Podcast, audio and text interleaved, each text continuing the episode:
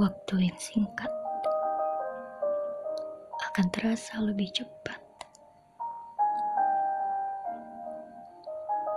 Bertemu dengan sosok yang tepat, namun sayangnya pertemuan itu terlambat.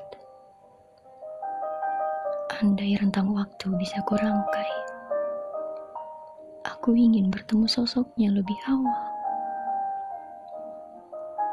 Ia yang selalu mencoba kuat pada terpaan badai dan mengajarkanku tentang damai dengan hal ihwal. Ia adalah ibu peri yang datang di tengah waktuku sendiri, yang menyambut di kala aku sepi,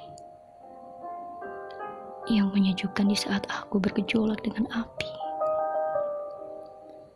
Ia adalah ibu peri.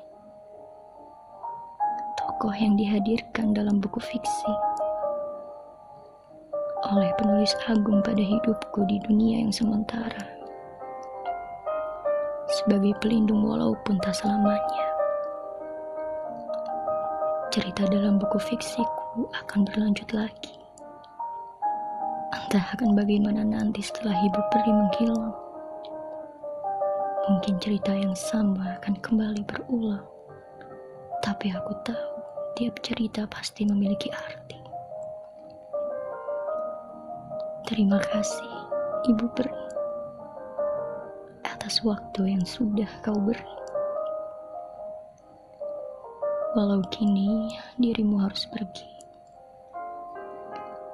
aku percaya Ibu Peri akan selalu menyayangi.